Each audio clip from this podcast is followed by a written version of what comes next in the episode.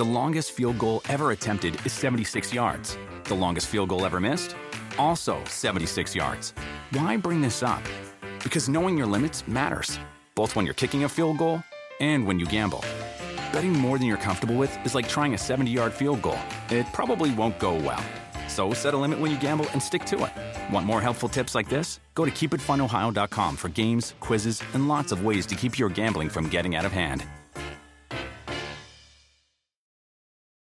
Spectrum One is a big deal. You get Spectrum Internet with the most reliable internet speeds, free advanced Wi Fi for enhanced security and privacy, and a free Spectrum Mobile Unlimited line with nationwide 5G included, all while saving big. For the big speed, big reliability, and big savings you want, get Spectrum One. Just $49.99 a month for 12 months. Visit spectrum.com slash big deal for full details. Offer subject to change, valid for qualified residential customers only, service not available in all areas. Restrictions apply.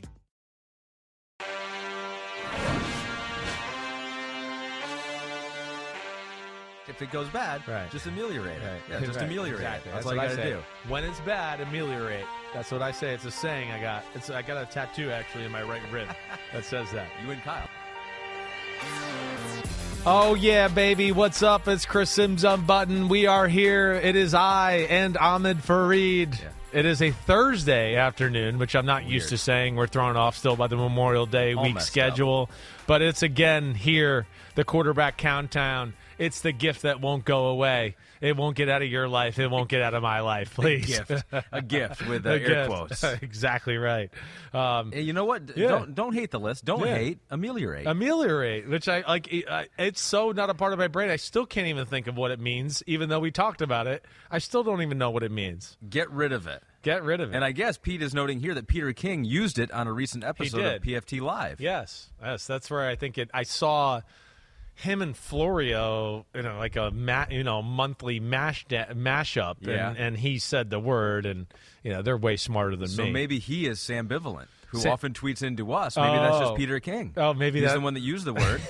maybe maybe you're right. Yeah, maybe maybe that's what it is. But uh, what's up? You good? I'm good. yeah. What's I'm going good. on? Ready Anything go? new the last few days? Nothing really. No? I'm getting ready for our next trip uh, for Cardinals, baseball. Cardinals, Pirates, Cardinals Pirates. Yeah, Yeah. we got Albert Pujols on the call. Whoa, His first time ever doing uh, any work in the booth. I think. Wow, That'll be cool. he is not a machine. Well, we'll see. Remember that know. commercial from back in the day? that, yeah. I Oh. still kind of think he's a machine. Oh, what he really is. I mean, the way, yeah, Albert Pujols. I mean, not even think about it. Hall of Famer, Oh legend, yes. all time great.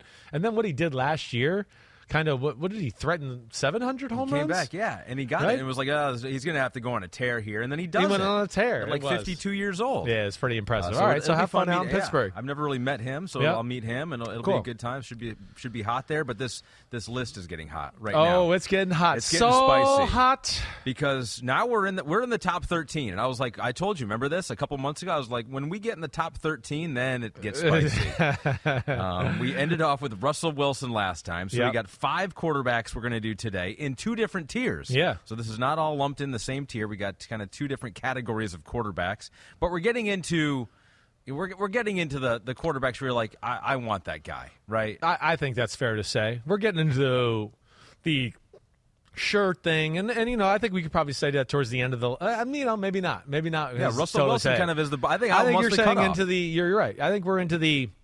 These guys are ballers. They're at different tiers of their ballerness, right? But all of them are guys where you'd go, damn, he's damn good, and he can do some special things at the quarterback position. Although there may be some people that disagree with you about putting course. number 13 in that. Yeah, of course, on all of them, but specifically on 13, just because of the way he ended the season last year, your 13 ranked quarterback in 2023 is. is the Dallas Cowboys Dak Prescott. Yes, Dak Prescott. You know, again, I got great respect for Dak Prescott. I think you know that. He's been a guy that I've I've had in the top 10 a lot, right? You know, he's he is what what, what I think what I would say more than anything is he is good at everything, but not elite at anything. You know, that's the one thing I think when again I love watching everybody back to back and doing that that really jumps out jumps out at you. And then what I would talk about and maybe why he took a little bit of a fall this year as compared to last year, more missed throws this past year than ever before. It was not as good, not only from the missing of the throws standpoint, and again, don't get me wrong, we're getting context of nitty picky. He made a lot of great ones too. but he missed ones where I go, you just you're too good, you know. And, and and a lot of times, like I told you before the podcast, they overcame some of this. They were so good offensively. He can miss a big throw, miss a big throw, and then they throw a screen to Tony Pollard and he get 40 yards. Or he'd miss a big throw and miss a throw, and then CeeDee Lamb was wide open over the middle for 20 yards, and we'd forget about it. Mm-hmm. Where I'd go, if he's on a lesser team, that would have been scrutinized more than he missed that second down throw or that third down throw or that throw for the touchdown or whatever. But I think that was the big thing, let alone not taking care of the ball, right? And really, I think the other thing too to why he's 13, why I'm just rattling this off. I'm sorry, I'll just keep rattling here just for a second more. Do you forget the point of this podcast every time we do it? It's I don't like, know. Well, I want you, you to interject too, and uh, I don't. I let's lay the lay the foundation. Okay, I'm laying it. Yeah, yeah. So yeah, the the the um the other thing he did was he played not his best football in some of the biggest moments. I understand the Bucks playoff game was good. The 49ers playoff game was horrible. The week before the Bucks playoff game against Washington was horrible.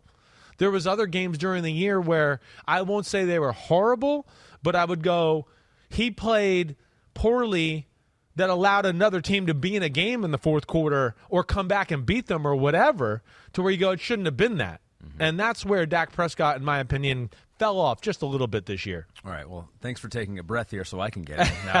You're podcast. such a jerk. So I think the narrative out there is that, that Dak's best days are behind him. Yeah. And uh, that uh, that even the Dallas Cowboys social media account agrees with that because that is how last year ended. I, I don't know if you remember this. The Cowboys tweeted the actual Dallas at Dallas Cowboys tweeted out Dak Prescott gave the ball away twice in a narrow loss to the 49ers in a matchup the Cowboys had a chance to win if they didn't again generate self-inflicted wounds.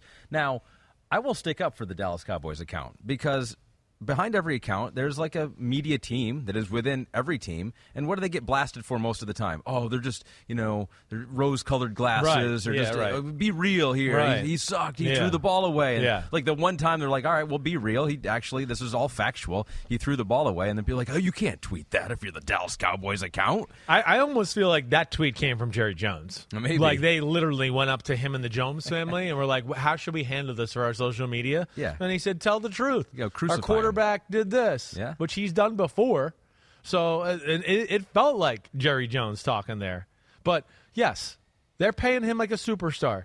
And he has not come through in some of the superstar moments you know, not only this year, but we can go back to the 49er game last year in the playoffs as well, where they lost and they were the favorite at home, right? Yep. And I think those are the things that are plaguing Dak Prescott and the perception around him a little bit. So he was number nine for you the previous yep. two years. He has dropped out of the top 10 for the first time since 2019. So when Dak finds out this information, his day's gotten even worse. He had 15 interceptions last year, 23 touchdown passes. Compare that to 2021. 37 touchdown passes, 10 interceptions. Right. So this is what he said recently yeah. about those interceptions last yeah, year. Yeah, let's hear it. I he goes, he goes, when you went back and looked at the tape, you could see that guys weren't necessarily thinking what I was thinking, and we weren't on the same page. He continued to describe when all 11 are on the same page and we understand why, the whole passing game is going to be cleaner. Now, of course, we got a new offensive coordinator in this year, Brian Schottenheimer. I don't know if that's a slight at Kellen Moore, not Seems getting like everyone it. on the same page. Yeah. Mike McCarthy going to be calling the plays, I think, right. um, this right. year. So, yeah, what, what do you think about that that quote? They they weren't on the same page. They weren't thinking the same things on the field. Yeah, that, that you know that that to me does speak to the coaching a little bit, and that and what what he would be saying in my world of ex quarterback and being around the NFL is that there was little details that they weren't on top of as an offense, where whether it was the angle in which you came out of a break in a certain route according to the coverage mm-hmm. and what he was expecting.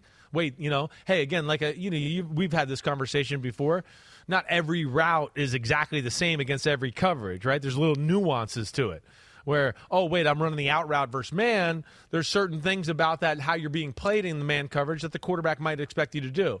And now it's a cover three zone, and it's a little different element. Yeah. Now there's going to be a different way that the quarterback expects the receiver to run. It's the same route, but if you're not a trained eye or no, you got to know that there's a little different nuance there. Yeah. That's what it sounds like he's saying. I can see that, you yeah. know, but but Kellen Moore had been there previously for a long time, and I don't know why this year would have been different, I or if it's just kind of the guy I- that's not there anymore. We can blame him because he's not here I anymore. that, that's where my mind goes, right? Yeah. You know, that's that's what I think. And again, I you know, I go maybe there's some truth to that. Maybe there's also some saving of his fa- saving of face there. You know, again, there's a guy. Here's a guy that's constantly scrutinized. That's the one thing, and that's one thing you heard me say. Like one thing about a positive with him, and I said this to you before the pod when we just hit on Dak real quick, was that you know he's a tremendous leader for their franchise. He is. I mean, he's made of the right stuff. He he's he's one of those guys and that can handle all the bullshit that you have to deal with with being a Dallas Cowboy quarterback. You know, whether it's the Cowboy fans and them always wanting more and expecting the glory days, whether it's the social media shitting on you as you're the quarterback, Jerry Jones talking about you sometimes and not going ways. You know, he doesn't flinch, and that's where I do give him a ton of value. He's one of the better leaders in football. There's no doubt about that. But you know, like I said, it's it's it's when you break him down and start to get into it, and we hit on some of the play and the missed throws and the the interceptions, and especially in some big moments, right? You know, but but when you really get it, the arm is good, but it's not in the upper upper crust of the NFL in that department. Same thing as an athlete. I would go, he's a good athlete, but again, not in the upper crust of the NFL. Throwing on the run, same thing you know, different variety of releases, being able to flick it and stuff like that. No, he's he needs a little space and he's got an elongated motion when you break him down. You know, same thing with arm power. You know, it's somewhere between 10 and 15 in football, right? And then I talked about his release, his release time, and all of that. You know, they're they're all average, and he does. And you know, he he had a lot of fumbles this year, and you go back and watch, and a lot of it was because the, it does take a long time for him to throw the ball with a bit of a little longer motion that way. So those all the things that kind of took a step back, and then you know we had some moments during the season where we talked about his mechanics, right? We, we've talked about this a few times over the last two years. Didn't trust him. He didn't trust them. He gets into some, and I've had these conversations with him in years past. He gets into some bad habits where once he gets going down that road, he he can't get it back that day, right? Like the Washington game would be one of those days where I'd go look at it. I mean, he was leaning forward, he was pointing his foot like his toe at you like he was a baseball pitcher, right? Which is he does. He's the only guy in football that does that. Hmm. But sometimes that can lend him to leaning forward too much. Sometimes it can lend him to he steps with his foot everywhere and he doesn't get his body involved. I mean, you ever see something? He looks like he's a uh, sword fighter Yeah. at times. What the hell they call that? Uh, people A that- fencer. A fencer. Yeah. He really looks like a fencer sometimes, Yeah. right? But because of that too, it leads to coming. He gets over the top of the ball, and that can lead to the ball either going high or low, depending on exactly when he releases it. So those are all little things that I think affected him. And uh, yeah, for Dak Prescott, I thought it was a little. I mean, of course it was. He knows that it was a down year for Dak Prescott. Yeah, the turnovers for sure. The 15 Yeah. interceptions in just 12 games, the fumbles here. But PFF had a stat here to maybe indicate that it was some bad luck involved there, too. His turnover worthy play rate went from 3% in 2021 to 4% last year. So it went up, but not significantly. His interception rate, though, did double. Um, so maybe maybe part of it was just, you know, they always say variance and it'll regress to the mean. And sometimes in a football game, something weird happens. And yeah, you, you throw an interception through no fault of your own. Yeah, no, I think there is some of that, but I'm not going to give him the excuse of that this year. Yeah. You know, I defend quarterbacks when there's that. Yep. These were more of what I think a grading company would look at and go, "Oh, it should have been caught." When I'm going to go, no, when the ball's a foot behind the receiver, bad shit happens, and the ball might pop up and get an interception, or you know, just because the ball hit the receiver's hands doesn't mean he should catch it. If he's coming out of a break and coming downhill at a million miles per hour, and you throw a fastball high and wide, and oh yeah, he touched it with two hands. Sometimes those grading systems go, that was a drop, and I'll go, no, that was a shit throw. Mm. That would have been a great catch if he made it, right? I think there was some of that, and then within the mechanics too of Dak Prescott, see what happens to him too, and this is where I'll fault him a little bit. The ball is not quality, right? The ball, he throws some hard knucklers when he starts to get into that. And it's hard to catch the ball like that. When it's a big, strong man throwing a ball at you that's big ball and it's coming at you at a high velocity and it's not really spinning or has this place to, you know, Yeah. focus on the target, that can lead to things as well. So those are things that, to me, within the context of what you said, uh, would would affect some of those numbers and, and are a reason behind some of it. Which is why maybe on the I Am Athlete podcast, DeAndre Hopkins, when asked about the top five quarterbacks he would want to play with, your guy, your friend, Brandon Marshall, said, oh, How about Dak Prescott? And, and he shook his head. And then he goes, uh, Justin Herbert instead. so, I mean, maybe that maybe that's part of it. Well, Not an easy catchable ball. Well, but, you know. But the I, shine is off. The shine is Dak off. Prescott. That's the point. I mean, I think uh, in DeAndre Hopkins, I'm sure thinks Dak Prescott is good. You know, Brandon Marshall, all he does is interview people. I don't think he's watching film that much. Okay, Yeah, yeah. so I, you know, he, he's not into the nuance stuff of Yeah. that stuff there. You know, Dak. You know, there was some people last year on TV who came out and were like, he needs to be start talking about as one of the top quarterbacks in football because he made a fourth quarter drive against the Texans, and I want to go. They were losing because of the Texans because of him. They should have been up by two, three touchdowns. Yeah. You know, so that's where you know. It, it, again, he's a polarizing player, and he gets probably more hate than he should. And that's where I do think sometimes that can lead to analysts giving him more love to squash that. Yeah. And it's somewhere in between there as far as the truth. Well, there's a lot of emphasis, of, of course, on Yeah. the playoffs, and he has a losing record in the playoffs. He is two and four. If you look at his regular season record, he's well above 500. Two and four, and I would say out of the four losses, three of them were sure he was on the better football team and So lost. that's it. So here are the numbers comparatively, and and, and the numbers aren't too drastically different. Actually, his interceptions per game, touchdowns per game, passing yards per game, pretty similar. Regular season and playoffs. It's just a, a matter of when those mistakes do happen in the playoffs. Right. we remember them forever. I, th- I think so. That's right. It's it's it's the this is the moment where you're supposed to play your best. You play your cleanest, right? We're paying you 45 million a year. You're the Dallas Cowboy quarterback. We're used to seeing Troy Aikman and Roger Staubach. When we get in these situations, we win. They make the big throws, right? And they haven't had that with him yet, other than one victory against. Let's see, it was the Seattle Seahawks, and then I'm trying to think of who their other victory was. I'm blanking on who their other victory was. Oh, this year against the Bucks. Duh. Oh. Uh, right. Yes. So it's those two games. I know, then- and, and after that game, everyone was like, "He's back. He's He- back. he's the guy. He Right. finally has figured it out in the playoffs." that was the microcosm of the year, though. Yeah. Last game of the year, horrible. Come back, play awesome. Go back to 49ers, play horrible. Yeah. Right. Now, here's one thing I'll give him credit for. And, and again, this thing goes into the leader, the man, how mentally tough he is, right? I said, he, of course, he, he took a step back in some of his play. There's no doubt. But I will say this even when you go watching those bad games, right? Makes a few bad mistakes, bad mistakes. Man, my man keeps firing. He does. He doesn't go. Oh, I'm not going to throw the 20 yard throw here now because it's somewhat tight, and I don't want to get blamed. Hmm. Right? I love that. Yeah, so there's a guy that he's he's playing to win. He's not playing to then, ooh, let me get in damage control mode Yeah. and make sure I don't make another mistake so I don't get, get blamed by the cowboy media. even when he's struggling through bad mechanics. He, he, he does. slump. He does. I mean, he'll keep firing. He really will, and that's where I give him credit. And that's sometimes where it can go. You know, oh man, now it was not a good day, right? Because he did keep firing, and it did throw another ball off target, and it can be, oh no, it is two interceptions, or oh, it is three interceptions, right? And you know, I think that there, there's a little of that, but at the same point, you know, he he's still really damn good. I think he bounces back this year. I'd be shocked if he doesn't. Okay, just knowing that human. Um, but it was a roller coaster year. There were some good moments, some bad moments. Uh, they let hang teams hang around too much, like I said. You know, and uh, it was not his best year as far as decisions and throwing the football. He's under a lot of pressure. Maybe more pressure than any quarterback we'll talk about from here on out. Uh, Maybe to have a big season. You're right. Um, and, and his head coaches too. And so I think they are both. It's a make or break year for It the is. Dallas Cowboys, which should make it very interesting. We move on to 12 now as Chris Flips thumbs through my through pages. his, my I'm his going to actual notebook. notebook. One day he'll go digital. He keeps telling me he's like, "That's actually a good idea," and then he's like, "But I'm not going to ever do that." I know.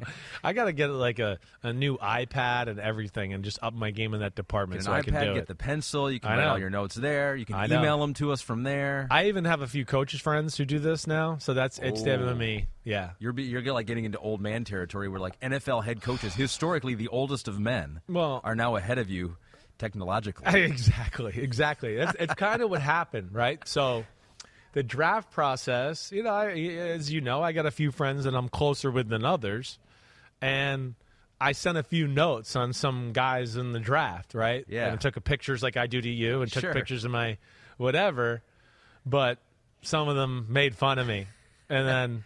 You know, I, I saw the picture of my notes on their iPad. They took a picture and they Yeah. were like, dude, why don't you just do this?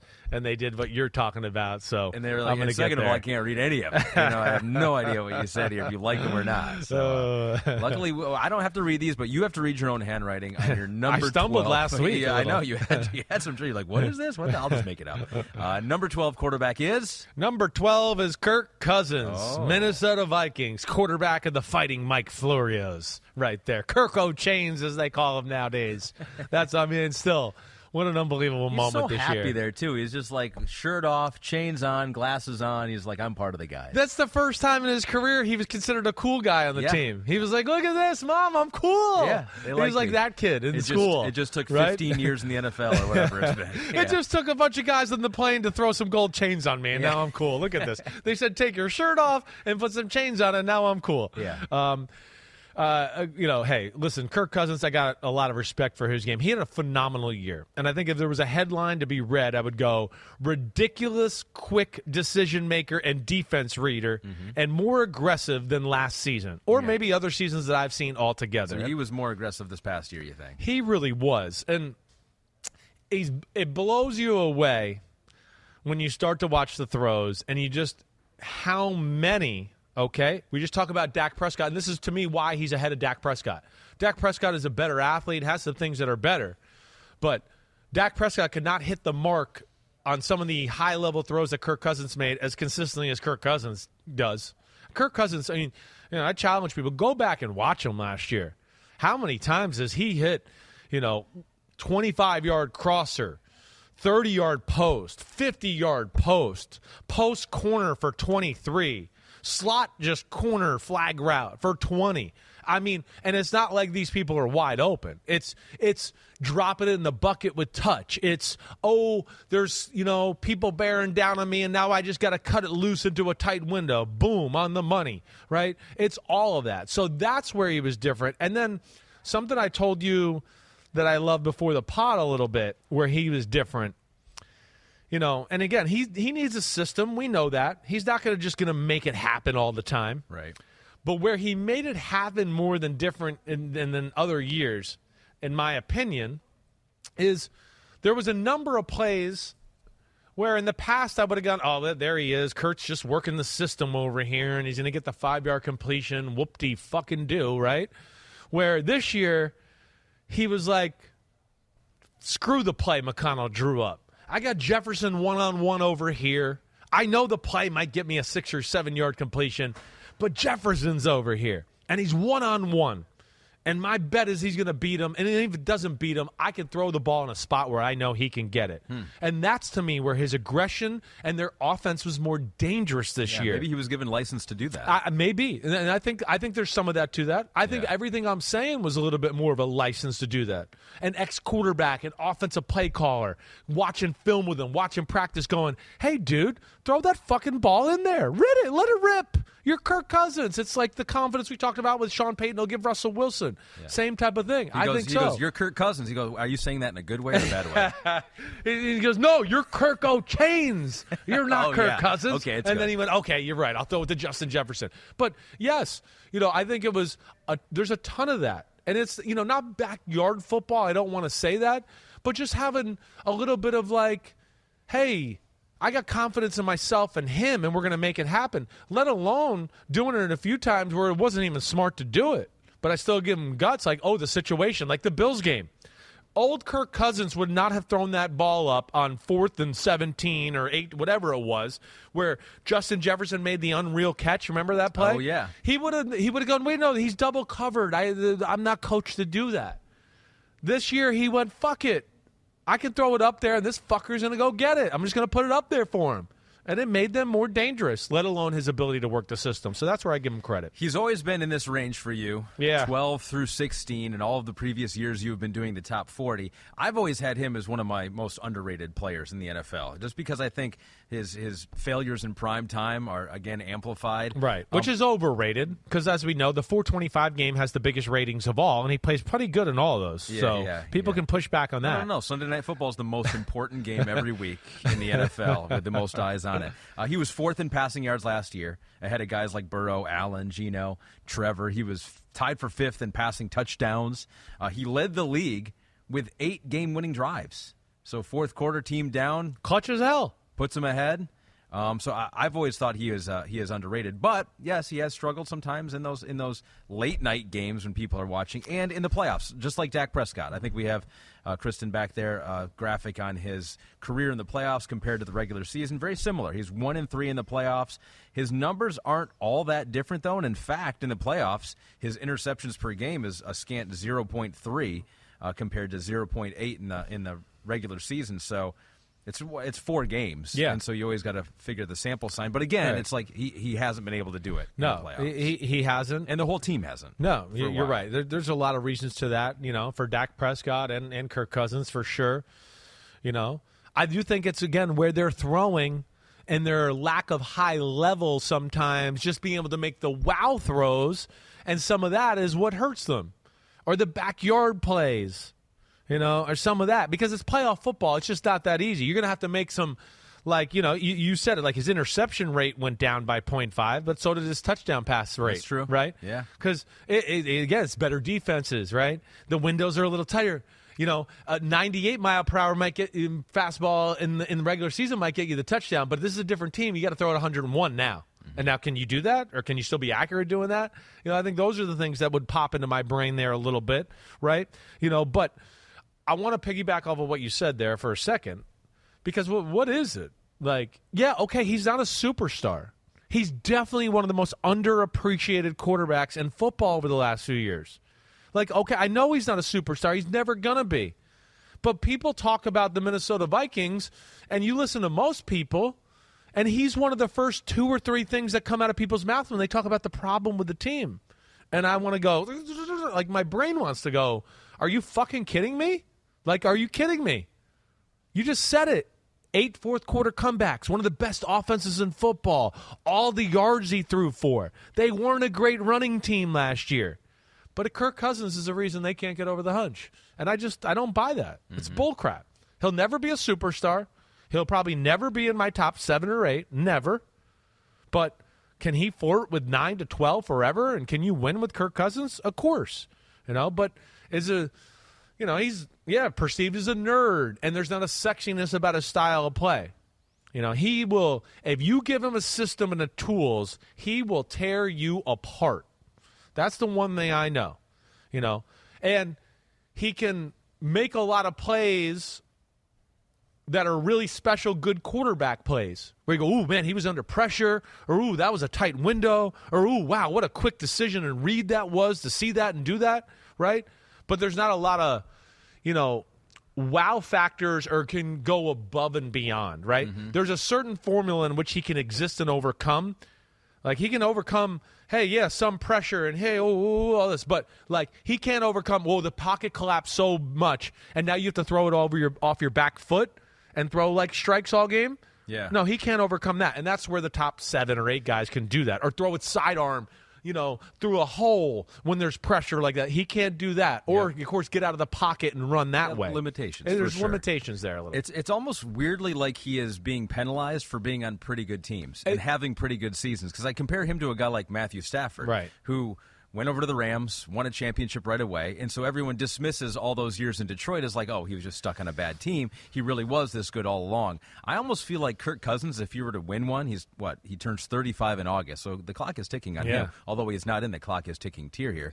we haven't actually given the name yet. We will at the end. what a bad, po- what a bad um, host. But I almost feel like if yeah. he wins a Super Bowl, I don't know if he'll get as much credit as a guy oh. like Matt Stafford, just because he's been on a lot of teams that have been pretty good, and I don't think people see him as the reason why those teams are pretty I, I good. I agree. I mean, Matt Stafford, I don't even know if he still gets credit. That oh, was an unbelievable true. Super Bowl performance, and they were like, who can we give the MVP to other than Stafford? Yeah. Right? I mean, again, you'd go, well, his performance is better than like half the quarterbacks in the history of Super Bowl that won MVP, but because it was Matthew Stafford, they just couldn't give it to him. Right? And I, you're, you're probably right. You know, you're, you're right. He, he'd be the guy that they'd look for somebody else to, right? Or, he, you know, he's not with the Vikings this year. He's with the 49ers next year, and everybody would go, oh, it's the 49ers. It's Shanahan, right? It's yeah. just, he's always the guy that everybody's looking to blame or give the credit to anybody else. And it's not fair. I think it's one sexiness, coolness, whatever, all that. Two, I, I honestly think the good businessman has hurt him in that department. The fact that he was the first to ever get a guaranteed contract and get three years, ninety million, and he gambled on himself with the franchise tags and all that. I honestly feel like the public has held that against him because they went, he's making that much money. He doesn't deserve to be getting that. sure. And I feel like that's part of the bad perception around him as well. Unless you're a guy like Patrick Mahomes and takes a lesser deal, and then we go, "Oh, what an idiot! He took so much less money." It's like you can't win. You can't win. Actually, you do win because you're making millions of dollars. Exactly. Around any corner, within every battle, and with the dawn of each new day, the threat of the unexpected, the unpredictable, and the unrelenting lies in wait. But Marines will always be there. They are the constant in the chaos. No matter the battlefield, Marines adapt to win, defeating every shifting threat, protecting our nation's future. The few, the proud, the Marines. The longest field goal ever attempted is 76 yards. The longest field goal ever missed? Also 76 yards. Why bring this up? Because knowing your limits matters, both when you're kicking a field goal and when you gamble. Betting more than you're comfortable with is like trying a 70 yard field goal, it probably won't go well. So set a limit when you gamble and stick to it. Want more helpful tips like this? Go to keepitfunohio.com for games, quizzes, and lots of ways to keep your gambling from getting out of hand.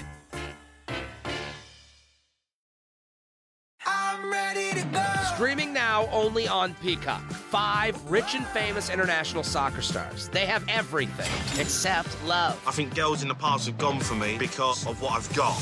That's why we're going undercover. We're setting them up with single American women. They don't know we are famous. They don't know we are rich. And they'll have to hide their true identity. What do you do for work? I'm an ad salesman. oh God, what am I doing? Love Undercover. New series streaming now only on Peacock. So that is your number 12 quarterback. You have one more quarterback in this tier, which I will reveal right now if you've been waiting. The tier is what's your ceiling? Question mark. So Yeah. these guys are good, as you've mentioned, a lot of good qualities. They're probably the 13 quarterbacks from here on out you'd want on your team if you were building a team. You're like, yeah, th- that would be a positive for us. Right. Um, but but what's the actual ceiling? Is it top 10 for these guys? the guy that is just outside the top 10 for you this year was 21 last year. Was 26 in 2021. So he is ascending. Your number 11 quarterback is Danny Dimes. Do, do, do, do, do. Let's go, G men. That's right, Daniel Jones, QB number 11. Uh, that was not intended to get a Giants QB at number 11 Oh, like wow. Phil Simms, who's wearing number 8. I think Daniel Jones should wear number 11 when they wear the throwback uniforms next year. Yeah. I don't even know why I said that. Daniel Jones, okay? I mean, really, what a year, okay? I think the first thing I would say with my headline Yeah. is had more there he he made more with less as much as anybody in football. That would be the biggest thing. And then the other thing that needs to be thrown out there, and you know I love this phrase size is a skill. It is.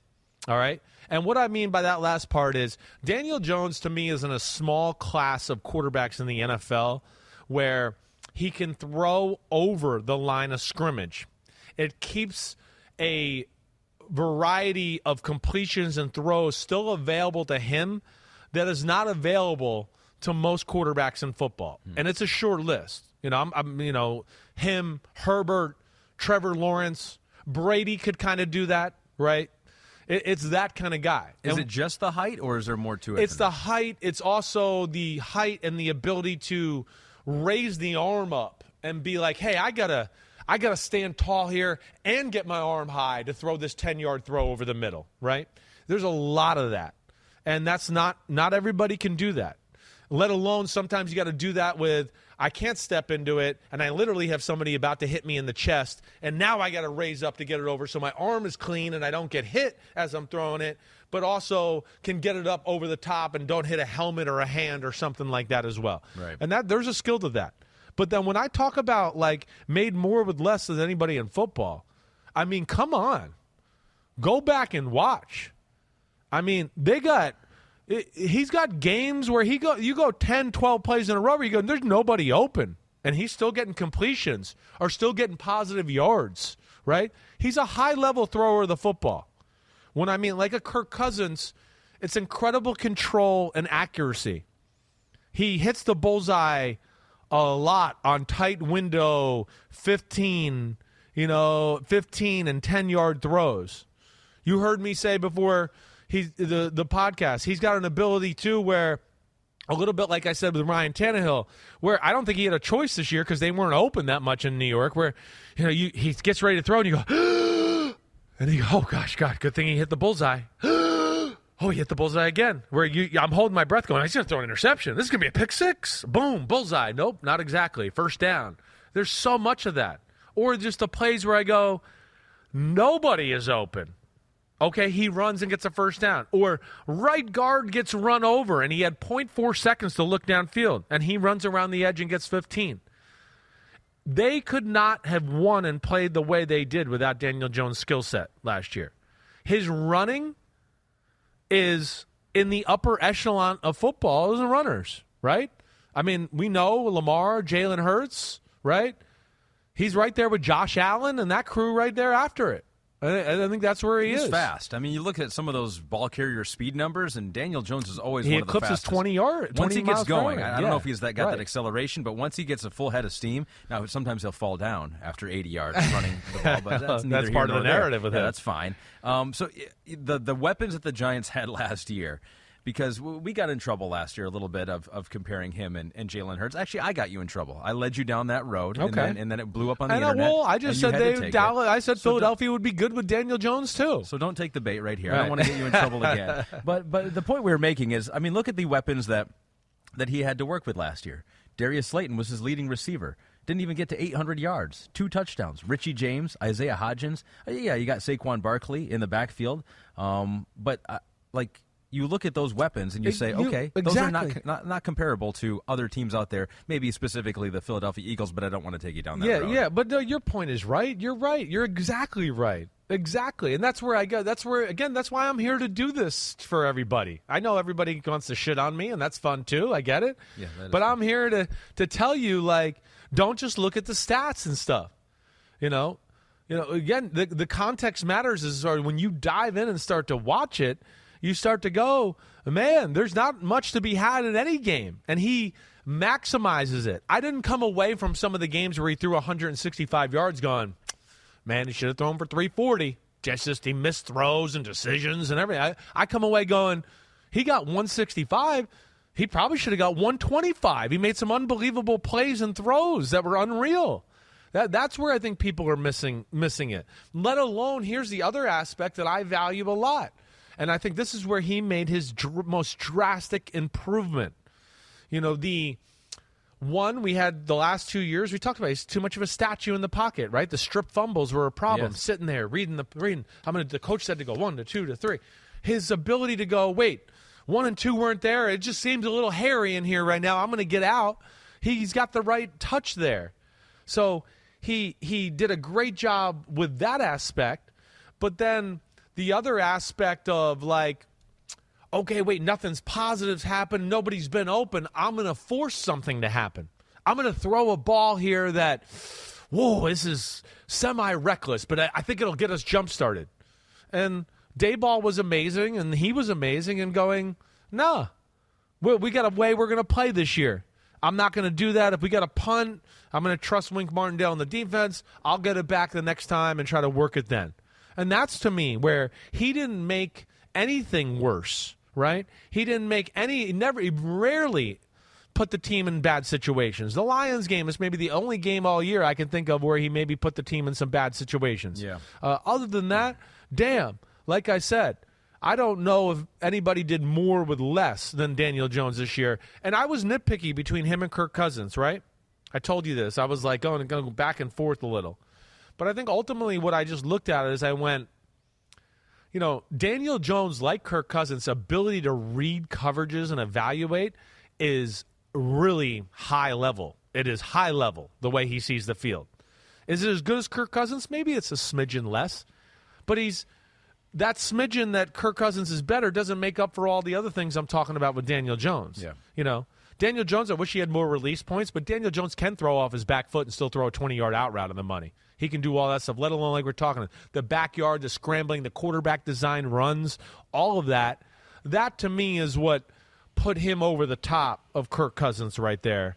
And uh, yeah, I thought it was a, a phenomenal year, and I, I, you know, hopefully they get enough talent this year where everybody can start to go, whoa, okay, he Well, is what Chris Simms said he is. Well, that's the thing. He did more with less last year, but he'll have a little bit more this year. They've added Darren Waller, who Darius Slayton said, "quote Somebody asked what an NFL tight end is. You point to Darren Waller, big, fast, and can catch it. Will he be on the field? That's a big question with Darren Waller. But Yeah. they got him. They got Parris Campbell, who you've always been Love him. You know, he's another guy who just hasn't been able to stay on the field, Exactly. but has some talent. He does. And so, I mean, maybe, maybe this year. They, they've surrounded him with a little bit more. Second year with Brian Daboll, who helped. Of O course, line should be better, right? O line a little bit better. should be able to run the ball better, which that'll create some play action passes. You know that that's what I'm hopeful for. Um, but yeah, he's he is a uh, a more of a physically gifted player than he gives it credit for. Got a little bit of that, you know, nerd label, and the fact that there's no showmanship to his game, right? He, he is who he is. kind Right. of, right? There's He's no not- yeah, there's no cool sidearm throws, right? You know what I mean? There's no Yes. highlights that kids can latch onto in the highlight world.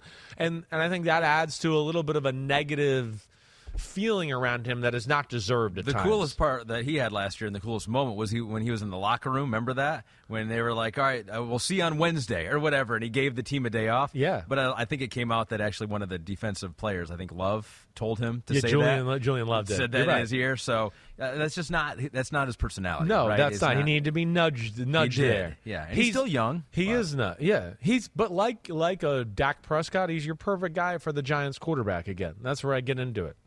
Yeah, the dealing with you know Joe from first time, long time WF again. Hey, Daniel Jones sucks, guys. He sucks. You know why does he suck? I don't know. He just they, the Giants don't win. Well, the Giants can't run and protect and play defense, but we expect him to win. Like I said, I go to the Dallas Cowboy Monday Night Football game. I'm sitting in the stands and I'm talking to my son and my wife, going, "Man, Dallas is better. Ooh, man, nobody's been open yet for Daniel Jones. Holy shit, he's under duress every freaking play." And everybody around me, Daniel Jones sucks. Why can't? And I, and I you know me, I can't hold my breath. I or hold my tongue. I And started you to look talk back, and you go, "Pete, is that you?" You're like, "Unbelievable! what are you doing But here?" you know me, I started to go. "No, no, t- tell me who he's supposed to throw there. Let's watch the next play. Yeah. You know, guy behind me who shit on Daniel Jones ten times already. Let's watch it. Tell me where he's supposed to go here. Right. Let's watch the replay on the big tr- the big screen. Where. You know, and I think people just lose sight of that stuff too much, and they just expect magic. And I want to go, man. There's only like three people in football that can create magic like they're they're thinking. He didn't throw downfield that much last year. We got a stat in here: four point nine percent of his passes traveled uh, twenty or more yards downfield. The only other quarterback below eight point nine percent uh, was Matt Ryan. He was over there at four percent, um, but he did have a good passer rating when he did go deep. It was He doesn't miss when he goes down. Yeah, he doesn't miss when it's there. So it's just probably lack of opportunities to do that. opportunities, lack of the receiving weapons. I think early in the year, pass protection was horrible, just like it was for for Matt Ryan. Now Daniel Jones looks where this is different, and when I go again, the context matter. Daniel Jones was looking downfield. Matt Ryan, a bunch of the times I was going, he was just looking to please somebody short get open so I don't have to throw the ball downfield Yeah. underwhelmingly and have everybody go, whoa, his arm's not good, right? Yeah. Matt Ryan's career ended last year when you called him feeble on this podcast. I was like, it's over. it's over. It's done. It is over. And as Yeah. you're seeing right now, it's done. I mean, of course it is. But that's where it's not fair. And I think, too, early on in the year when they were getting situated, yeah, it was, they couldn't. They couldn't protect. So what they do? They ran the ball, bootleg, quick RPO, quick game throws. At the end of the year, when this thing started to, they started to get the team and knew how they play, and the line started to play a little bit better. You know, we saw some more aggressive down the field throwing. You know, again, I go back to the Minnesota game on Christmas, Christmas Eve. Go back to the Minnesota game, on, the playoff game. I mean, there's a lot of like 15, 20 yard type throws, and they are on the freaking money. So I think some of those stats are skewed from the early part of the season and them trying to kind of work out the kinks and get things uh, going in the right direction. So the name of this tier is What's Your Ceiling? I ask you, Daniel Jones, 11. What's his ceiling? I think Daniel Jones ceiling, I think. Oh, realistically, uh, top seven or eight, maybe. I, I would say around there. You know, like has some physical ability to where maybe he could be better than that. But I think it's like the other. It's the things we talked about. It's a little bit of the, you know, the sidearm throws, the whoa, I ran over here, my feet are cockeyed, and now I got to throw halfway across the field over there. It, it's that stuff that I, I got to see to go. Ooh, okay, now he can go to the the superstar tier. Is me. I don't. I don't. Can he ever be Josh Allen? No, I, I don't. I don't think so as of right now. I don't. No, Josh Allen had a lot of these things in place already. It just needed to be refined a little bit and reined in a little bit. Where it's like Daniel Jones is a little bit. No, it's like the opposite. It's like, hey, we got to push you to do this. We need you to do this. You need to. Hey, you can do this, right? Uh, so we'll see where it goes. But I think Daniel Jones, it's all on the up and up. All right. So those are three NFC playoff quarterbacks from last year in your tier. So let's go to BetMGM's NFC Championship odds right now as we sit here. So it's the Eagles and 49ers are the top two. And then you got kind of a question of who is the third best team in the yeah. NFC this year. Yeah. I'm still going with the Cowboys. So Cowboys are, according to the odds, the third best team, plus 700. Then you got the Lions there at plus 850, and that will always make me nervous. Oh, like, nervous. It's going to be a bad yeah. year for me. It's going to be a tough year. Until they actually do it and have success, I'm going to be nervous. A lot of expectations. But then you got the Saints, plus 1,200. And then Seahawks, Vikings, and Giants. So Vikings not getting a whole lot of love despite winning, what, 13 games last year? Yeah. So you think it's the Cowboys, third I, best team? I think the Cowboys, for sure. You know, I, I think those are the only three clear cut teams you can look at the NFC and go, those are playoff teams. Everybody I, else. I, would agree with that. Right? You agree with that? Okay, yes. good. So that, that's all right. And then the next group of like guys is just like hey, there's some potential and some things you like, but I just got to see a few things, right? You know, uh, Seattle, that'd be a team that certainly pops to me, right? We talked about their talent, and mm-hmm. they've been improved on both sides of the ball mm-hmm. to where they could be a team that jumps cer- certainly into that conversation. Of course, your Lions can. We know that. The Saints are the team that I find interesting there that have such high odds. But I think, again, we kind of hit on this when we talked about Derek Carr. The defense is really good, and that division is exactly great, right. So. And then you know you talk about Michael Thomas being back, and the weapons, and their O line was pretty good already. Those are those are interesting ones. But like the NFC is full of like potential or teams that are good that we have one prevailing question mark about that it's hard to just go, ooh, they're going to be this. The only three teams where you don't have those question marks are the three we talked about at the top there. The action never stops at BetMGM. You can sign up now using the bonus code SIMS. Your first wager is risk free up to $1,000. So, say you bet $100 on Danny Dimes, a.k.a. Daniel Jones of the Giants, to win the NFC. If you win, you get $2,200. But if you lose, you still get $100 worth of free bets. Simply download the BetMGM app today or go to BetMGM.com and enter the bonus code SIMS to make your first wager risk free. The longest field goal ever attempted is 76 yards. The longest field goal ever missed? Also 76 yards. Why bring this up? Because knowing your limits matters, both when you're kicking a field goal and when you gamble. Betting more than you're comfortable with is like trying a 70 yard field goal. It probably won't go well. So set a limit when you gamble and stick to it. Want more helpful tips like this? Go to keepitfunohio.com for games, quizzes, and lots of ways to keep your gambling from getting out of hand. Dear listener, please close your eyes for this movie theater meditation brought to you by Fandango. Breathe in. Smell the fresh popcorn. Now exhale. Open your eyes and proceed to the best seats in the house you reserved on Fandango. Recline. Now, download the free Fandango app for movie times, tickets, and seats at your favorite theaters. Fandango. It's your ticket to the movies. The Premier League is built on hope. The hope of discovering a new star. It doesn't take long for Darwin Nunez to make an impression. The hope of rewriting history. And the hope of continuing a dynasty. Unstoppable week after week. This is the Premier League on NBC, USA, and Peacock. So we close that tier. What's your ceiling tier is now closed. What's your ceiling? So Morgan, you can put that in ink into the uh, next picture. Lock that we it tweet in. out and Instagram out. And now we go to two more quarterbacks in our next tier, and this one is still a superstar question mark. Yeah.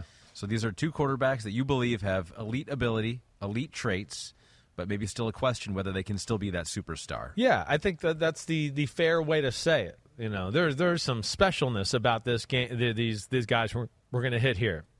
No, and um, with, with the number ten guy, You're just going right into number 10. We're ready. we're ready. Yeah. Go ahead. You want to set it up? Lay it out there yeah. for The me. The number 10 quarterback in the Chris Simms Top 40 Quarterback Countdown is Matthew Stafford, Los Angeles Rams. That's right. Damn it, he's still one of the ten best quarterbacks in football. Damn it, yes he is. His arm is still all time arm, all time. Right? Of all the top QBs on this list, no one was under pressure more than Matthew Stafford. Nobody. I wrote in my notes out of the quarterbacks in the top 20, it's not even close when it comes, it comes to the pressure and, and what he had to deal with. There was nothing there. You know, I talk about his arm. I mean, come on. If you give the guy just a little space, he can make some of the damnedest fucking throws you've ever seen in your life. One of the things that you know you heard me say just a little bit when we were starting before the pod that I threw out there to you.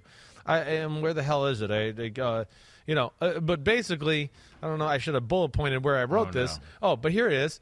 You know, I, I wrote other than Mahomes probably has more releases than anyone in football. I mean, that's the one thing you realize. It's just uh, there's no window or angle or people in his face where he doesn't go. I can get around that. I can get it through there. Right? It's a little bit of a gift and a curse. I think his arm talent and his toughness are a gift and a curse. Right? His toughness, he he he's Texas tough. I mean, he gets it's human abuse. You know, one of the things I wrote in my notes, I go, the Buccaneers, the 49ers, I mean, the, the Bucs, the 49ers, the Cowboys game. I said, it, it's human abuse. I mean, he's got no chance. It's like, not, not even fair, right? But, and, and to that, listen, he's tough and he wants to hang in there and make throws, but it gets a little stupid at times where you got to go, like, and I think this happened where, like, Sean McVay had to protect himself from himself a little bit. And he had to start calling the games differently because he, he had to be looking at going, oh my gosh, oh my gosh, oh my gosh. So let me let me speak to Yeah. that because there is a stat out there. PFF had him with a 31.7 percent pressure rate last season, which was about league average. Actually, Justin Fields was pressured the most according to them, according to this stat. Then you had Daniel Jones and Taylor Heinicke, um, but. Yeah, he was he was average, 19th highest in the NFL, but you don't think that tells the whole story with Matthew Stafford. It doesn't. See, this is again, love PFF. A lot of great value there, but this is where some of these type of things they got to be unpacked a little bit, right? And here's what I would tell you, because you said these to me before the pod. You know, I, I don't ever look this stuff up so anybody knows and looks behind our curtain. You just watch the film. I just watch the film and I come in and I start talking and you guys start telling me things and whatever else. Sometimes you have things that support me and sometimes you don't. Yep. But I kind of told you that, and you guys said the PFF thing, and I said, well, okay, but that I, I got a reason for why that number's that way, and it's more of what I just told you, right? McVay, okay, we took the drop back passes, if we took the passes, yes, the percentage is thirty one percent. Yeah. But I bet you they called more wide receiver screens and things like this and just get the ball out of your hands quick because they couldn't protect. So that number and the percentage of throws goes down. so because all those five passes were like, oh, he wasn't under pressure. it wasn't was under like, well, he was pressure. throwing it in, in At- half a second. At half a second, right? There's a screen to Tutu Atwell. There's a screen to Cooper Kupp. There's a screen to the running back. It's a you know we designed a pick play to throw the ball to the guy in the flat, right? And then you go, well, there's five plays with no pressure, and I want to go, well, yeah, but that's not really fair. It's it's almost a So- stat. Yeah, it's almost a stat for the coach and not the quarterback. It, It- looks like right. If your quarterback's getting pressured at a forty five percent rate, that's on that's on the coach. That's on. That's on. Yeah, that's because at some point there you got to go. Wait, we can't block. So Yeah. I, it, it's not. It's nothing more than that. It's we got to. Ch- I got to start calling plays because we can't block. So I got to change it, right? But I think if we, if PFF or anybody else went back and went back and went, wait, let me get to the five step drop pass game, right? Anything where it's not quick passes, get the ball to your hands after three steps. I would bet you his pressure rates towards the highest in football. I mean, it's it's incredible. And like I said, the gift and the curse is the fact that he'll stand in there, and you know, you get into games, and especially in the fourth quarter, some of those games where you just go, please just go down or throw it away and duck, please. This is like the seventh Mack truck you've been hit by on this drive, right? And you could see it. He's laying on the ground, getting up slow, just sucking it up. Now, the same thing can be said about his throws. He makes some of the most damnedest fucking throws you'll ever see in your life. Every game. It's unreal. But, you know, within that, too, you know, he'll make a throw where he steps up in the pocket and he moves really good in the pocket. Marino ish. You know, that's what I want to say. He's probably the worst runner in football out of all quarterbacks. I don't know. I mean, I'd have to go back and look, but he's towards the bottom as far as running and scrambling. But his movement in the pocket and sliding is really awesome. And but he's got plays like I mean, he's stepping up in the pocket, and now he's going down to the ground with somebody, ta- and he's still going to try to throw the sidearm 20 yard crossing route, and he'll hit it. And you'll go, oh my gosh, that's unbelievable but at the same time he'll get swung around in the 360 and then still hit to try to the 20 yard crossing route too and he go well that was a pick six he's going the other way so he does have a little of that still yep. not as much as he used to but there is that element there that's certainly a, a, little bit of a negative or the gift and the curse in that, that department. Like but we still need to appreciate his elite arm talent because we're seeing something special every time. And, and he's my favorite quarterback of all time with the Lions there. I was like, this is the one good thing we got. But he had the elbow injury in training camp last year had the spinal contusion later in the season, only yep. played nine games.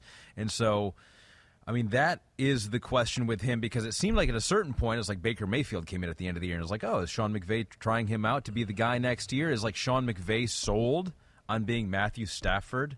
This year, next year, going forward? Where are we with Matthew Stafford? Because I think a lot of people wouldn't be surprised if we found out tomorrow, like Matthew Stafford, all these injuries, he's banged up, he doesn't want to play anymore. Yeah. Well, I, I, everything I hear and what you hear out there and reading the paper and all that is he's as healthy as he's been forever. So that's a whole that's a good thing, you know. You know the the fact that yeah there was that thought out there that doesn't change what he is still. You know, you again that's a more into the the team you know, I think if they could have got rid of Matthew Stafford and got substantial stuff and didn't have to take a dead cap and where they are, then maybe they would have tried to get rid of him and do that. You know, they're in a rebuild mode. We know that. Jeez, they're nowhere. What have you done for me lately? Uh, Wins them a Super Bowl. Well, I know. It's just it's it's the way they built their team. Unfortunately, you know, yeah. just like a Jalen Ramsey. I mean, Jalen Ramsey's still really good, right? But they, you know, it's it's time to start new, and they don't want to pay him a bunch of money on top of that. So you know, I, I think that's where maybe the rubber meets the road in that conversation a little bit. But uh, again, you talk about still decision making is still really damn good, right? His ability to throw the football, like I said, is up there with anybody in the game. You know, his ability to throw the ball in the tight windows is, is up there with anybody in the game. Big throws down the field, it's up there with anybody in the game you know, awkward throws. I talked about the different platforms and all that, but like it's not just like oh he can throw a sidearm throw or a, his feet are cockeyed and he throws like a five yard throw.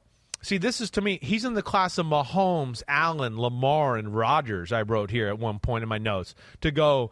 He can be awkward platform, awkward release, and still be accurate and powerful. And those are the only guys in that class in that department, in my opinion, where you know, a little bit like, you know, hey, he's he's got a he's in the pocket.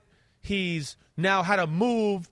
His feet are parallel instead of at the target, and he's got somebody in his face. And he can the, the, that group of guys can still go. I'm going to throw it sidearm and hit the 15 yard comeback over there, and they can still throw it with pace and accuracy. That is absolutely phenomenal. So uh, that's that's where I will stick up for him. And again, don't take again stats and wins. I, I look at some of those games, like, and I just go, uh, if they don't have him early in the year when they couldn't block anybody or run or do anything, they're not even going to be in any of these games. Yeah, he was making truly chicken salad out of chicken shit. And uh, I, I think you know they'll be a little bit better this year, but I don't know how much better their team's going to be. It, it, doesn't seem like right. he's going to have all that opportunity around him to yeah exactly to improve really, what they did last year. it, will year. be tough. And like I said, I mean, you have him at ten. My favorite quarterback of all time. You have a current quarterback of my Detroit Lions at 17 and Jared Goff. I I said am this kissing last your butt a lot here. I know. I like that you keep rising those guys up. But as I said last time, I, I would take if I if I'm the Detroit Lions, I take Jared Goff this year just because of the unknown health status Yeah. of Matt Stafford. I hear you That's there. the only thing that would scare me there. If you told me that Stafford's healthy, he's what I've seen in the past, even though he's 35 years old or whatever. Right. I'd take Matthew Stafford, but that injury. I, I took it into account too. Yeah. I, I did. I, I, I really did. And, and and he was one guy that I tinkered with in certain drafts at 13, at 12, at 10. I because the injury thing and yeah, where the body is at certainly you know played into my brain a little bit. Yeah, that's why he's in the still a superstar question mark tier because Yeah. we, we will see. I don't know if he'll have that opportunity to show us this next year, Right. But your next quarterback definitely will have an opportunity to show if he's still got it. Your number nine quarterback is Is Deshaun Watson, Cleveland Browns? Yeah, there's some unknown, but let me just tell you what I do know. He's a superstar. That's what he is. He's a superstar who's rusty, and I'm betting on the superstar to come back this year. That's all. I. That's you know he was tough in this ranking because yeah, you go back out to the film. It's not all perfect, right? Of course, he's not perfect. All right, but the things he has to fix. One, I've seen him do those things at a high level before, and two, my experience of playing the position, being around the league my whole life, and all that are just he's just got to get playing, get back on the bike a little bit. That's all it is. But man, like Ahmed, he's his skills and tool set is it's superstar. and you saw this from last year's film. Yeah. you're not going back multiple years. This is last year, his rusty year. His rusty year, exactly right. Because I still see a guy that like has one of the best arms in football. It's an elite arm. It's elite. Again, I, I it's in the class as far as if you want to accuracy in a 20 yard out route, Josh Allen will throw it the hardest in football. And then the next group of, you know, Watson, Mahomes, Herbert, and that crew right there, he's in that crew of guys that can that can hum it in there and still be accurate, right? So there's that. And then he's an incredible athlete, an incredible athlete. We can't forget that. He's one of the best scramblers in the sport. He's one of the best, like, quarterback design run guys. I mean, that was a part of their game plan. And he did a lot of good things last year. He really did. And hey, he had a lot of big plays and some things there where they let him down. I mean, he threw two touchdown passes at the end of the New Orleans Saints game that they dropped, and that hmm. game would have been different. He had a little bit of that in every game. I think they were getting used to him and and what he was all about and all that. But you know, again, the things I saw as negatives, they weren't like, oh man, he missed this throw, or oh man, he's got a weak arm, or oh man, he doesn't know what he's seeing. It was more along the lines of like, let me try to paint this for you, Ahmed. Like, you know, as a quarterback, you always got to kind of got the, you know, the fail safe or the got to have somewhat of a plan. Like, hey, if the shit hits the fan, I can do this on this play, right? Okay, you know, like beyond what the coach coaches you, right? Where you go, hey, if if my right guard gets run over, what am I going to do, right? The coach doesn't always tell you that. You know what to do against Yeah. a blitz or a check or whatever else, a certain coverage and all that. Yeah. But at, as a quarterback, you got to have like, wait, every now and then my right guard slips or just gets run over by Aaron Donald.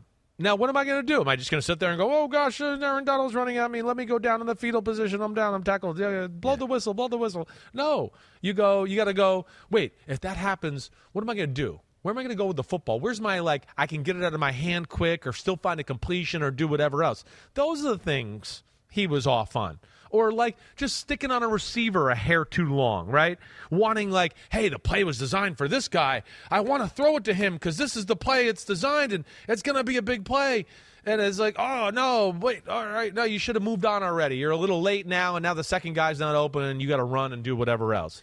But those are things that I'm betting on. One, I know he can do. I've seen it before. Two, you know, I know he's a hard worker and all of that. And then three, he is a superstar talent. And I'm betting that we're going to see that once again. Yeah, he may have gotten better as the as the year went on. He played only six games, won three of them, lost three of them. His last game was against Pittsburgh, a couple interceptions there, um, but did have two touchdowns. The game before that, three touchdowns, no picks against Washington. So did did you see that? Did did it seem like as the year went on? Definitely sees the field more. You know, more appropriate throws. You could tell. I could tell he wasn't comfortable the whole year. Yeah, you could see he wasn't totally comfortable. But you still see throws and plays where you just go. I mean, he had a play against the Bengals, or again, he had a few throws against the Bengals where you just go, "Holy crap, what a throw!" He had a play though once where he's, you know, he made three guys miss in the backfield, and then he's got a guy hanging on his leg, and he's like, you know, a little bit like we talk about with Stafford, because Watson does have this too. We've talked about this in years past, where just no play ever dies, mm-hmm. and then he still throws the twenty yard crossing route, just throws it on the money. Like I'm sitting there watching that uh, two days ago, and my son is, oh my gosh, whoa. He's like, that's unbelievable. And I was like, yes, it is. That's yeah. what Deshaun Watson can do. And I think we forgot that a little bit. And, you know, again, he's got to knock some rust off, and it probably won't be perfect at first. But damn, like I said, he's made of the right stuff as far as playing the quarterback position, and his talent's real. Here's the offensive coordinator, Alex Van Pelt, who also hosts Sports Center, right? The Van Pelt show at the end. That's Scott Van Pelt. That's double. Oh, his brother, I guess. I don't think they're related. Although Van Pelt's not very common. No. So maybe they're some cousins My dad played with the Van Pelt, too. Oh, that's so, right. Uh, yeah. punter? Uh, no, he was a linebacker. Oh. And then there was the quarterback, Van Pelt, who was the linebacker's son. Okay. Who had a f- few minutes with the Denver Broncos. You really fucked up this Van Pelt thing. A long line of Van Pelt royalty in uh, sports media and football. Uh, Alex Van Pelt, the offensive coordinator of the Browns, says it's just his confidence in the system itself, understanding of what we're asking of him and how to communicate at the line of scrimmage, everything from protections to calling plays in the huddle. He said this to the Akron, Akron Beacon Journal. He goes, he's improved tenfold since this time last year. Yeah. So, I mean, you see it all start to come together, playing with a little swagger out there and having some fun. So, he has seen it in OTAs already. Yeah, they're seeing it. There's a reason we're hearing rumors in Cleveland that they're going to play a different way this year, right? That they're not going to be so run and Nick Chubb and run and Nick Chubb. You know why they're, they're going to change? Because they're seeing this dude every day. They're, going, they're not changing, going, well, he's not very good and we don't trust him, but let's open it up. They're talking about opening it up because they're seeing shit where they're going, we haven't had somebody that can do this and we're paying them all this money, so we yeah. better ride them. We know that too. But right. th- that's more. He's giving them the confidence to do this, and again, I'd be shocked if it, it doesn't go right for him in Cleveland. I do like their weapons. Yeah, I like their weapons. You got Amari uh, uh, Amari Cooper still. You got Donovan Peoples Jones. You got Elijah Moore over there now from the Jets, and we'll see if he can blossom in a new right. system. Uh, Cedric Tillman from Tennessee, who's a receiver that you liked. Yeah. Um, David Njoku's a really good tight end still. Marquise Goodwin, a receiver, right. and Njoku, yeah, and then you still got Nick Chubb. Exactly. And so, you still got a, a, decent offensive line. Maybe not as good as they've been in years past, but, but still good. Still yeah. good. Yeah, no, agreed. It's it's it's there's there's something to work with there. I'm excited to see what their new look on offense will look like and, and how they're going to attack. But yeah, it's it's again, maybe there's no A plus receiver there, but you know, Amari Cooper is still A minus, and then there's a lot of B plus receivers there too, and mm-hmm. and a tight end that's freaky and that running game, and if they do it right, they should be a handful to, to, to defend. I don't know what their cap space situation is, but I mean, DeAndre Hopkins has been a named rumored out there. I know. I don't know if they well, fit him in. I wouldn't Watson and Hopkins back together. I don't know if I'd want to do that. You know, to me, it's like you're just getting him comfortable and he's the man, and now we're going to bring a guy in that wants to demand the ball and yeah. maybe more I don't know contract what the money. relationship was like though. If they had a good relationship, that could help. I know maybe, it. Was, I think it was pretty good from what I remember. You know, DeAndre Hopkins does not have the greatest reputation around football. Uh, that's you know, I think there's a reason why you saw nobody trade for him. I think it's the money, injuries, PD suspension.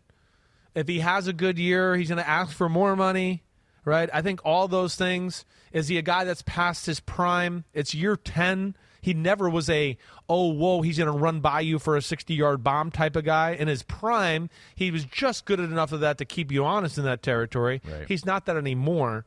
I, I would have a hard time thinking. And then if I'm him, I'm not sure if I want to go there either. You know, like we're talking, there's still some unknowns about that situation there. Yeah. He's at a point of his career where you want to win a Super Bowl and you want to be in a spot where you could be successful and rack up a lot of stats and do all that. And I'm, you know, I'm not sure Cleveland's the number one spot I would pick if I had a bunch of options out there. I mean, last couple of years we've said that. We've said that Cleveland, the talent wise, maybe the best team in that, that division, right? And they just haven't realized that talent. The longest field goal ever attempted is 76 yards. The longest field goal ever missed? Also 76 yards. Why bring this up? Because knowing your limits matters, both when you're kicking a field goal and when you gamble. Betting more than you're comfortable with is like trying a 70 yard field goal. It probably won't go well. So set a limit when you gamble and stick to it. Want more helpful tips like this? Go to keepitfunohio.com for games, quizzes, and lots of ways to keep your gambling from getting out of hand. Well, we close the book on that tier. Deshaun Watson, the last quarterback we'll talk about today. Woo! We go eight through one the next couple pods. So let's take another look. The updated quarterback countdown, top 40, with all the tiers in there. Still a superstar question mark. Morgan had to go font size 7.5 on that one just to fit that in. Uh, what's your ceiling right after that? So Deshaun Watson's interesting there at nine because I want to bring up a name that I, I've seen a couple of the homies reference too. That's Okay. not in your top 40. That I don't even think we talked about in the honorable mention was the guy that that was playing for the Cleveland Browns last year and did quite well. Yeah. Jacoby Brissett. Yeah. How close was he to Like, making your list? He was that that whole little group there, Yeah. like 41, 42. I, I, I don't have my other notebook, but he was in like.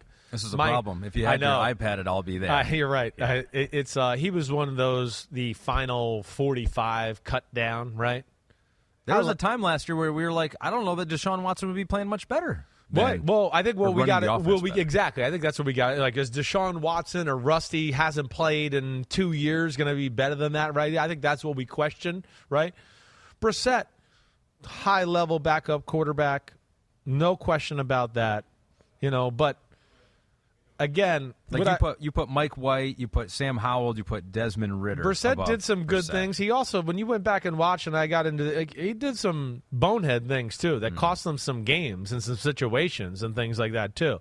I think a little bit with Jacoby Brissett is just like I kind of know what he is at this point. point, and guys like Mike White, I think, just have a little higher end talent and, and potential about them right now than where Jacoby Brissett is. Yeah. And I think that's the big thing. But it's not a knock. Jacoby is one of those guys too that like we had a few this year where yeah, he might be 43 this year, but he could be 37 next year. I don't know. It just it was like I said that part of the rankings there was more people than I had in more years where I felt like, "Woo, there's more 35 to 45 guys than I than I ever remembered." And that was not an easy part of it. That's that's easy. We'll just uh, expand it to the top sixty next year, and we will uh, put Chris in the lab for a couple more months. Yeah, thank you. As the year goes on. All right, let's get a couple ask me anything questions to some of the quarterbacks that we have talked about Yeah. in the previous podcast. We'll start with uh, this one from Orion Chuzzlewit, often time commenter. He is.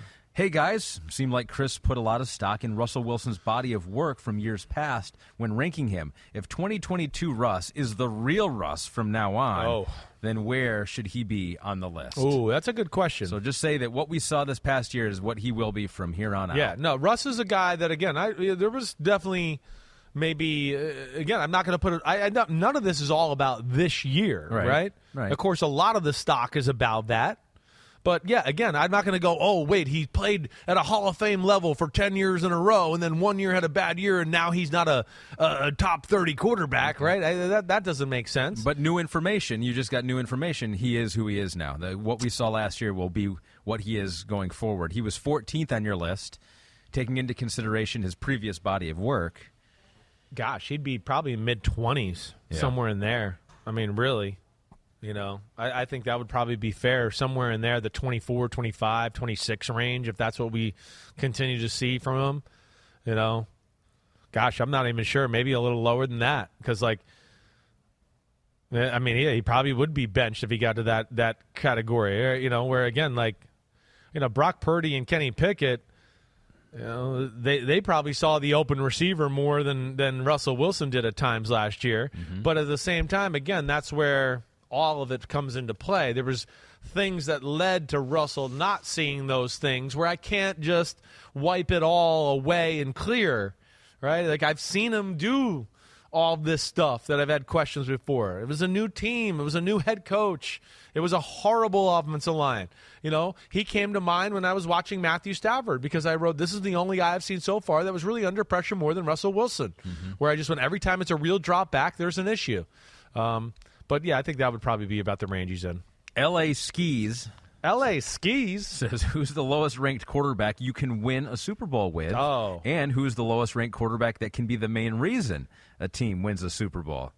So this is this is tough. Like, like for me, Yeah. like I, I don't know, you could win a you could win a Super Bowl with all of them. Like I, I realize how how important the quarterback position is, Yeah. but I mean Desmond Ridder, of course. You put Desmond Ridder on a superstar team, and like the way they're going to play and run the ball forty times a game. I, I'm I'm like you, and then that is an overblown conversation, right? I mean, again, Jimmy Garoppolo at 22 got to the Super Bowl and was winning by 10 points against an all-time great with six and a half minutes left in the game. Mm-hmm. Right. So that to your point, Jared Goff. I mean, if he throws the ball to two wide open post routes, they're going to beat Tom Brady and the Patriots in the Super Bowl right? And at that time, he was probably low 20s for me as far as a quarterback ranking. Nick Foles won the Super Bowl. He beat Tom Brady. Nick Foles. I repeat, Nick Foles won the Super Bowl. He's not in the top 50 on the list. Yeah, He did not make it. maybe even at that time. Right, right. I mean, there's a, so that that's where I'm not into that as much. Like Brock Purdy's 26. Do I think they can win the Super Bowl with Brock Purdy in San Francisco? Absolutely. Right. You know, I think. I guess I would say my my line of demarcation might be actually right around there, though. Yeah. I would probably say 26 or 27. I think there, you know, maybe an Andy Dalton. I think where I look at the other guys like Purdy, Purdy and Darnold, I think mm-hmm. can make a few plays against the really good defenses in football that you'd have to face late in the playoffs that could get you to a Super Bowl. Or I think they can do it. I think Jordan Love and Jarrett Stidham. There's something there. There's They're young potential. enough. There's potential there. I just got to see it. I know, but you're right. They have those type of ability to make some game changing throws. Give 'em or a good big team. throw. Give 'em a great exactly. team. Maybe. Yeah, they need. Is. A, there. I think with them, it's a little bit more of experience and things like that that I also would have to see to go into it. Uh, but but yeah, your thoughts. You know, it's right there. But I think that's probably around the general range of where I think about it. You know, everybody else, yeah, you'd have to be on a really really unbelievable team, and it's the Ravens of 2000, and they can just run the ball every play and beat you six to three no matter what. Right? I mean, okay, Yeah. yeah, if that comes around, then everybody can win the Super Bowl. Right. Yeah. I like the second part of the question though too. Oh yeah. And and who's the quarterback that can be like the main reason? So you have a team that's average, a little bit above average, but this player carries them to the Super Bowl. And of course, we haven't revealed our top eight quarterbacks yet, but Well, all of them can. all of them can. Yes. So how far are we going into the quarterbacks that we know? So Deshaun, Matthew Stafford, Daniel Jones. We're getting close there. Right, talking about taking this like an average-ish, maybe a little bit above average. So team. wait, so and who's the lowest ranked QB? Yeah. It could be the main reason a team would. I I, I will go lower than. I will Yeah. go lower than that. really, I you think Dak Prescott could take a average-ish team, put him on his back, and win a Super Bowl? and that's where we're going with the average-ish team there. I mean, That's- he's yeah. the main reason. Yeah, they're the main reason they're in. Like you- you'd be like, wow, without Yeah. him, they would not win the Super I, Bowl. I think he has the capabilities to do that. Yes, I do. I do. Russell I, still, I do too. Yes. Geno Smith. I almost want to say everybody to the top twenty-one. Wow. I would even give two of that respect. You know, within realm. Yeah. Again, if he has to play like Josh Allen does in Buffalo, no. But you know, I still think like on the yeah, the Dolphins and how that's set up, he could still be the main reason. And if he grows and gets better in some of the areas that we saw him get better at and and gets better at some of the areas I've questioned him about, I could sit here and say, "Hey, no, Tua, the team was awesome and all that." Without him, they wouldn't have won it. Well, yeah, but his ability with quick releases and his moves, and man, he improved himself with like his accuracy on the throws we talked about, the deep throws, and hitting people in stride so they can run after the catch and all that. You know, I, I that's I'm not an unfair person. I, I, I could go down to that range Wow. there. Yeah, And then, yeah, that's good. And so all the You know. Dolphins fans listening now know that you have a warm heart. But you would also say that, and I think 20 other quarterbacks could have won too. Well, I, I mean, I, I, yes, yes. You Just know, to- you know, just to bring it back. only you know i think if we're getting into like you know just taking some you know average or average team in the super bowl well, that i mean that, that's where i go. Yeah that's where the superstars can do it. And we, i don't think i don't know if we've gotten to that list yet you know. Watson maybe if he starts to be what we think he could be a few years ago. He's that kind of guy. But you know that's rare everybody else needs some sort of help And, after that and clearly, a team like the Dolphins cannot reach their full potential without Tua, right? No, I mean, that's no. the thing too. It's not like they're going to replace him with a backup and they'll be fine. They're not going to. They're not going to be who we think they're going to be if he's not. Playing. No, and a lot of what they do and all that and, and how they're formulating their plan is around what he does and what he does well, and it's making them dangerous too. And with the personnel they got, that fits what he likes to do and throw and everything there. And yeah, I, I think there's definitely some truth to what you're saying there. All right, let's do a couple more here. Let's do Simms in Simms Top 40. This is Jim Die. Oh, Jim Die. okay. I like the one above it too. I want to hit that one after. Okay, all right. Shut uh, up. I, I love the pod. Where would you rank on this list if you were still in your prime? So this is you at your prime, the best that you ever were Hmm. in the NFL. This is your you at your ceiling. Where was that basically? Where did you feel the best playing the best? I guess right after my 2005 season, right? You know, we went to the playoffs. I think I had like five or six fourth quarter comebacks that year.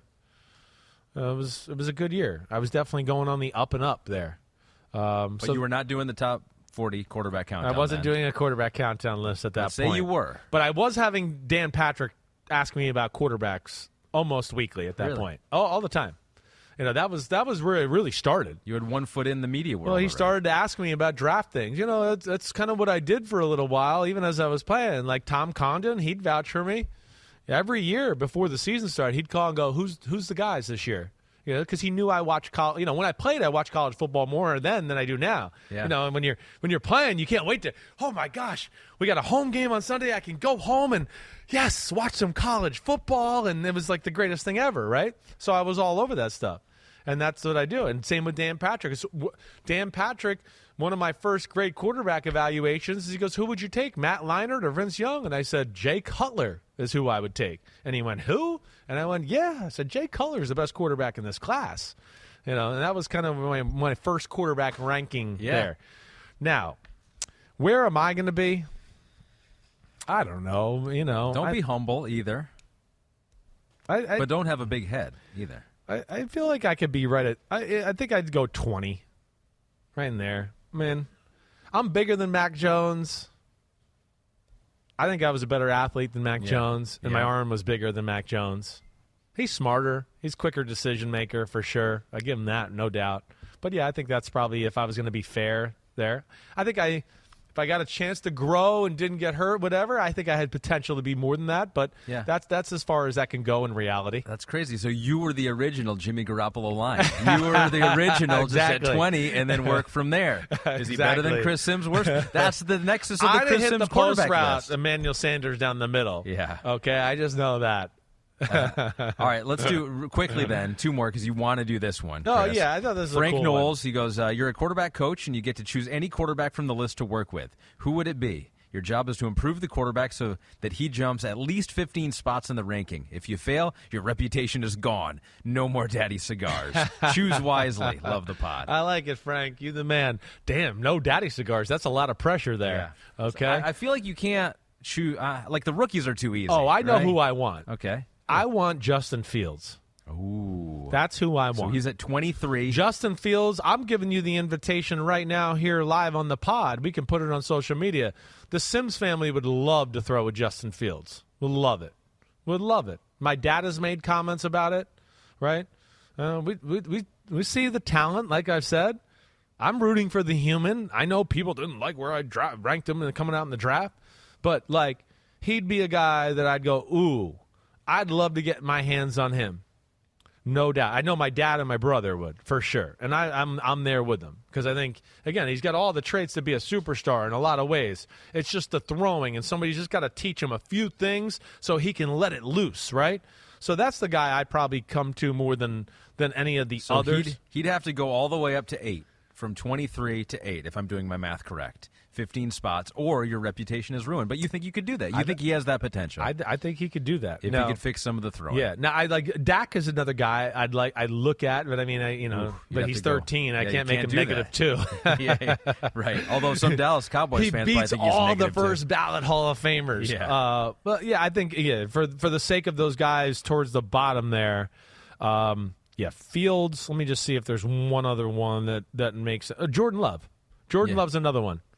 I and, and again he's improved. But that's another one. I will extend a live invitation here, Jordan Love. If you want to come to New Jersey or Connecticut and work with the Simms family, Phil Simms would love to work with Jordan Love. Would absolutely love it. He's brought him up like multiple times. You know, that's what my dad and my brother do. They work with a lot of big time college and high school quarterbacks in the area. You know, one of them is going to be the starting quarterback at Ohio State, Kyle McCord, who was the number one recruit coming out. Right? Yeah. They're they're kind of looking for one of these guys to break into the draft and be a high pick, so they can become, I think, quarterback guru type of guys. Right? That's a popular business right now.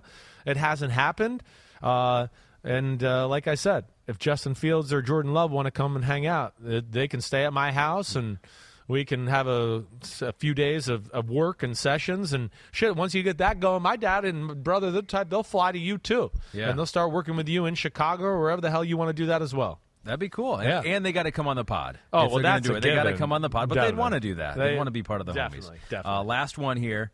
Uh, you asked on your Twitter profile a poll: Is it okay for a grown man to do Legos by himself? And immediately I was like, okay, where does this come from? I was like, oh, I know exactly where this comes from. He was having a discussion with Mike Florio on Pro Football Talk, and I guessed I was like, Mike was the Lego guy. Mean, you know it wasn't up- me. yeah, you've never brought up a love for Legos, uh, but your homies. Seventy-three percent of them say it's it's fine for a Yeah, grown man to do yeah. Legos all by himself. You disagree with that, is what I'm guessing. I, I do disagree. I do disagree. I, I appreciate my homies though having an open mind and not Yes. being judgmental, as Yeah. as judgmental as I am, at least about that. I- I, thought it was going to be like seventy three point eight no and twenty six point two yes. Right? That's what I really thought. We've thought. progressed as a society. We're I- we're letting live and let live, right? I, I, I guess so. I guess so. I guess you know what I got into thinking, and and Florio said this today. It came to him because we brought it up. It, it, it like you know my first thing was almost like it's dollhouse ish. Yeah. Right. Sure. And I just can't see myself too like yeah.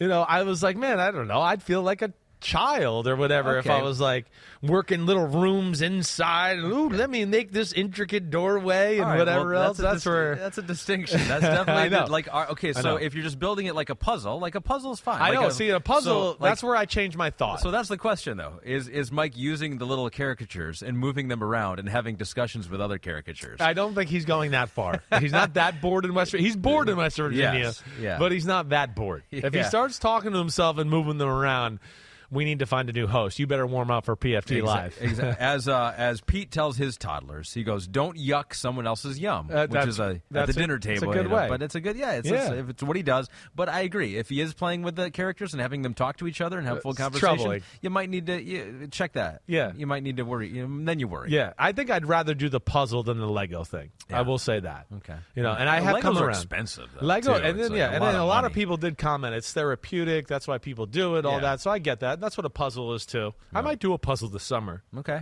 All right. It's one of those like I grew up going to the Jersey Shore with like you know family friends or whatever. We Yeah. never had a house down there or anything, but it'd go down there and a few of the you know there was always like Big table. exactly Yeah. with a big puzzle on it. And like everyone, you know, at some point in the day would sit down and take a, oh, let me try to add to it a little here and there and Yeah. here and there. And I always kind of thought that was a cool thing. So That's I might try idea. to do that. If you yeah. do that, I'll do that. Okay. We'll get like a big one. What's a big one, Pete? Is it like a thousand? Is that a big one, or are they even bigger now? A thousand is a good size. Two thousand Yeah. is. I want it to take You- a long time. Yeah, well, you should do a puzzle of Jared Goff. Oh my gosh. And I'll Yeah. do a puzzle of whoever the number one quarterback is on the list. Oh, who will that be? We'll find Who out will that in be? what two more episodes. Two more episodes. We're coming down, Coming down the home stretch. The homie stretch. That's right. All right, everybody. That's it. We did it. Now you got it. We're down to number eight Yep. when we start the next podcast, okay? And it is getting good, and we're getting into superstar territory. And I would argue that we got there today, really, with uh, our guys in Stafford and Deshaun Watson. Hope everybody enjoyed the pod. Loving the interaction. Keep sending the questions. Again, you can challenge me, ask me anything about go into detail, more things. Hey, here's one thing on the way out. You know, I said, hey, Kyler Murray, and hey, he gets yelled at for uh, acting the same way Tom Brady, Yeah. right? Had somebody in the building here go, well, hey, wait, didn't Tom Brady kind of earn the right to say some of that? And I went, you're exactly right. I should explain that more. Hmm. You know, there is that context to it, right? He's earned the right to be a jerk and a, an asshole and yell at the players. You know, sometimes when you haven't you got the, you don't have the pelts on the horse or won enough games or done enough big things in the big moments. Guys don't want to hear that on the sideline, and I didn't differentiate in that, and so I'm self scouting myself on the way out there. But hope everybody's good. Enjoy the weekend. Be safe out there. All right, everybody. Keep sending the questions. Hope you enjoyed the pod. Subscribe, rate, review. You know where to find us. Ahmed Fareed. Thanks for driving the ship as always. You the man, Morgan. You the lady. Clap it up. Clap it up.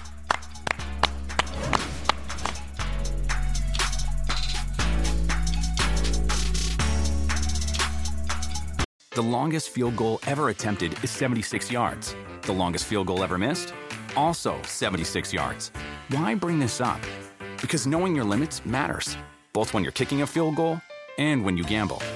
Betting more than you're comfortable with is like trying a 70 yard field goal. It probably won't go well. So set a limit when you gamble and stick to it. Want more helpful tips like this? Go to keepitfunohio.com for games, quizzes, and lots of ways to keep your gambling from getting out of hand.